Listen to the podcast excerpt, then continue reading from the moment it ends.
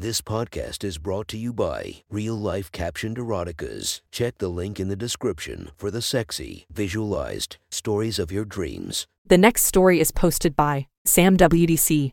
From our slash erotica, the title of this post is My Niece's Roommate. Sit back and enjoy the story.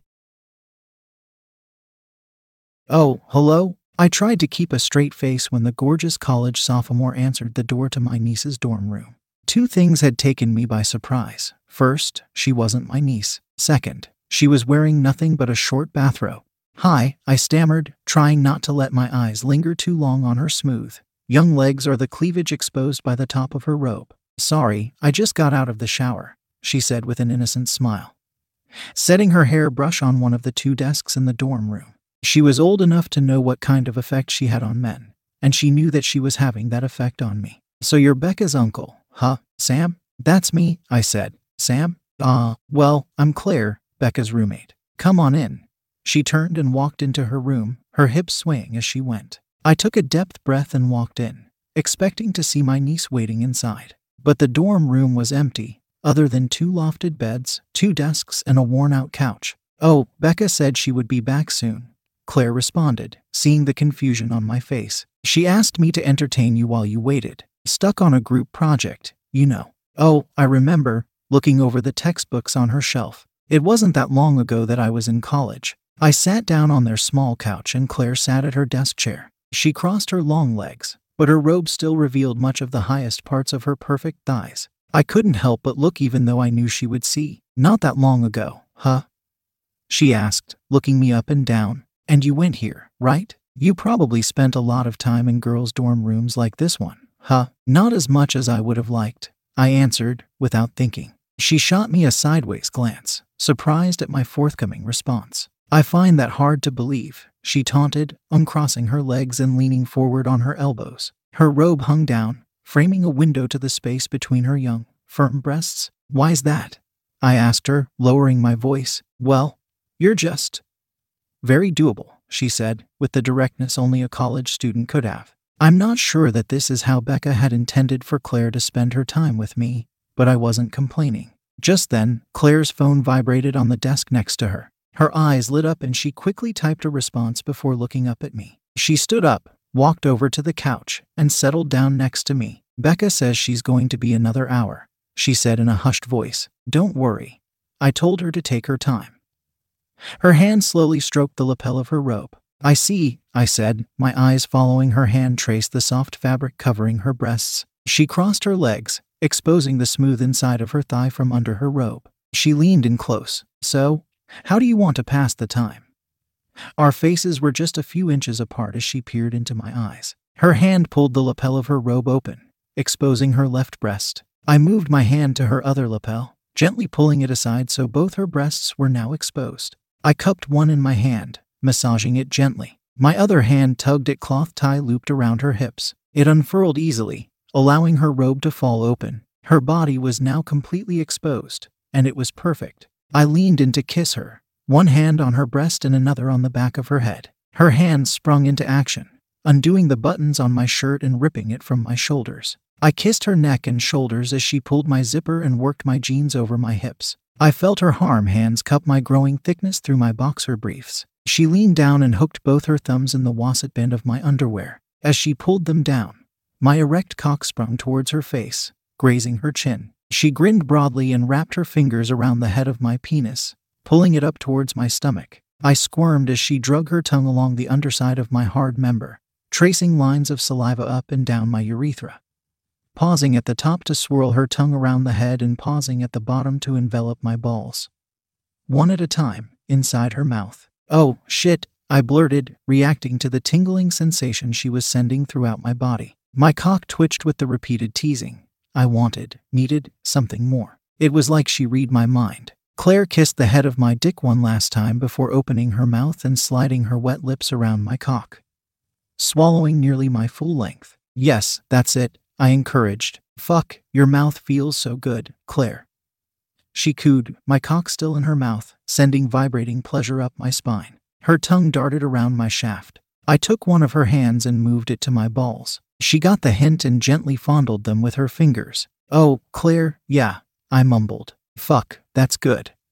I let her work for two or three minutes, enjoying my view of this beautiful college student working between my legs. Then I cupped her chin with my hand and pulled her up for another kiss. Her work had left her sweaty, leaving a salty taste on her lips. It's your turn now, I whispered into her ear. I positioned her on the couch and kneeled between her legs. My hands' fingers slid along her thighs and gently pushed her knees apart, revealing her inviting, glistening labia. I admired them only for a moment before I leaned in to kiss and lick the outer edges of her pussy. I started gently at first, but soon I flattened my tongue and drug it across the length of her slit, from bottom to top, pausing at the end to flick her clit with my curled tongue. She squirmed with delight, forcing me to hold her hips down as she tried to buck against my mouth. The delicious taste of her sex coated my tongue and her intoxicating scent filled my nostrils. Oh, Sam? Oh, Sam.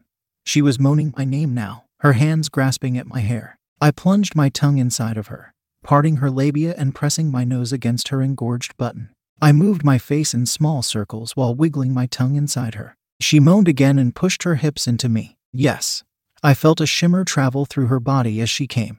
I continued to lick and kiss her, pausing every so often to rub her sensitive little clit with my thumb. She moaned a little louder, and I found myself hoping these dorm room walls were thicker than when I went to school. Oh, Sam, that's so good. She whimpered. I hummed my approval while sucking her clit. Oh, Sam, I want you. I kept working, enjoying the feeling of power I got by making her squirm and wiggle with each lick. She pulled at my head. Come here, Sam. Please.